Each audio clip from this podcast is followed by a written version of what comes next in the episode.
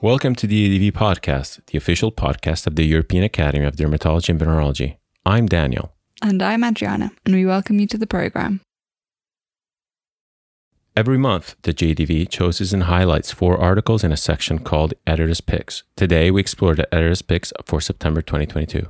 We will be exploring the articles Earlobe crease indicates presence of DRESS syndrome, the cost drivers in atopic dermatitis, a method to teach visual observation skills, and a closer look at gut dysbiosis in cutaneous T cell lymphoma. But before we get into that, have you seen the new face of EADV.org? As part of the ongoing evolution of our academy, the new look embodies our values as a progressive dermatovenerology society and also honours our 35 year history.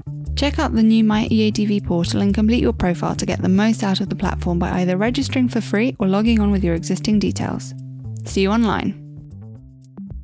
Hosted in Porto, Portugal from the 28th to the 30th of November 2022, the EADV Autumn School is the first multi course event organized by the Academy where eight courses covering various dermatovenerology topics will run in parallel. It will count the experience of 40 plus speakers, offering a total of 400 seats for residents, specialists, and nurses in dermatology and venereology, and a range of topics from dermoscopy to inflammatory diseases, from skin infections to hair and nails. Visit eadv.org to learn about how to register and participate in this exclusive learning opportunity. And now the editor's picks. Earlobe crease indicates presence of DRESS syndrome. Gielke and colleagues report a retrospective case control study where dermatologists assess for an oblique earlobe crease in photographs of patients diagnosed with drug reaction with eosinophilia and systemic symptoms compared to unmatched controls. They found that the presence of an oblique earlobe crease is 81% sensitive and 71% specific for the diagnosis of DRESS syndrome when compared to all drug eruptions, with positive predictive value of 68%. Furthermore, the intra-rater reliability for the presence of oblique earlobe crease sign showed a substantial level of agreement. The authors believe this sign can be utilized as an inexpensive, rapid, and qualifiable proxy for facial edema and warrants consideration when evaluating a patient for DRESS syndrome. Upon observing this sign, additional laboratory testing can be performed. They speculate that a prospective study may show even higher sensitivity. What are cost drivers in atopic dermatitis and their benefits? In a cross sectional observational study using questionnaires in over 1,200 German patients with atopic dermatitis, Mohr and colleagues sought to determine costs for different subgroups of these patients using extensive primary data from routine dermatologic care. Defining the economic burden of atopic dermatitis is particularly pertinent due to its high prevalence and newly developed treatments which may represent growing expenses in the years to come. A special feature of the study was that it took into account both health insurances and the patient's costs and associated the determined costs with patient reported characteristics, namely gender, education, and the number of implemented prevention measures. It was shown that the use of biologics, which are the main cost driver in atopic dermatitis, is associated with both better clinical and patient reported outcomes. The authors discuss that the elevated costs with their use should be weighted against the higher quality of life and satisfaction, as well as improved clinical outcomes compared to patients not treated with biologics. A method to teach visual observation skills. The foundations of dermatology are grounded on visual skills, and therefore its teachings should include different methods to train the eye.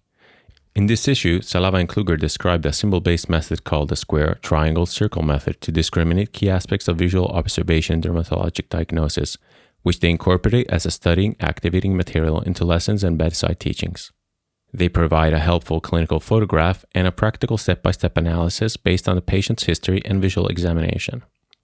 By using representative symbols, the observer's focus is shifted to an analytical approach, which may improve learning outcomes regarding structure, comparison, and accurate description of skin findings.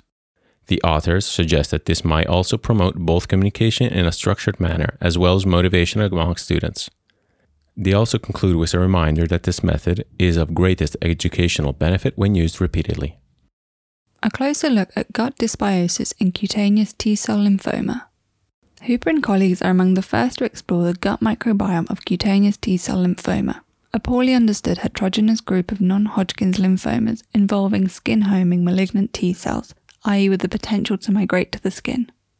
In a case control study from Northwestern's multidisciplinary CTCL clinic involving 38 patients with CTCL and 30 healthy controls, the authors found that gut dysbiosis worsens with disease severity.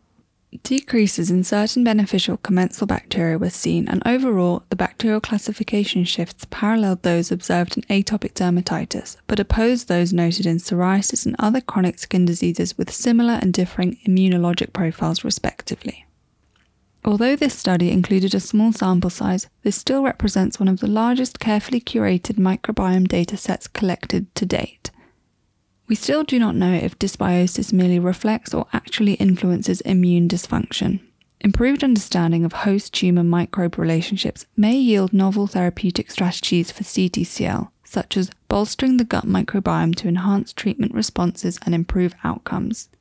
Indeed, future multi center longitudinal and treatment based studies are warranted to further define this relationship. Our first article was Oblique earlobe crease as a novel physical examination finding in drug reaction with eosinophilia and systemic symptoms, a retrospective study by Jilke and co authors. Our second article was Determinants of Costs and Benefits in Atopic Dermatitis Routine Care in Germany by Moors and co authors. Our third article was Teaching Visual Observation Skills with a Symbol Based Square Triangle Circle Method by Salava and Kluger. Our fourth article was Gut dysbiosis in cutaneous T cell lymphoma is characterized by shifts in relative abundance of specific bacterial taxa and decreased diversity in more advanced disease by Hooper and co authors. Of course, all of the research presented today can be found in the Journal of the European Academy of Dermatology and Venereology. Though you can find free access and open access articles, EADV members benefit greatly by having access to all articles and content. We would like to give a special thank you to all of our listeners. If you haven't already, make sure you subscribe on Apple Podcasts, follow us on Spotify, or otherwise find us on any major podcast provider. We appreciate you joining us and look forward to presenting more interviews, research, and other topics of merit. Until the next episode, take care of your skin.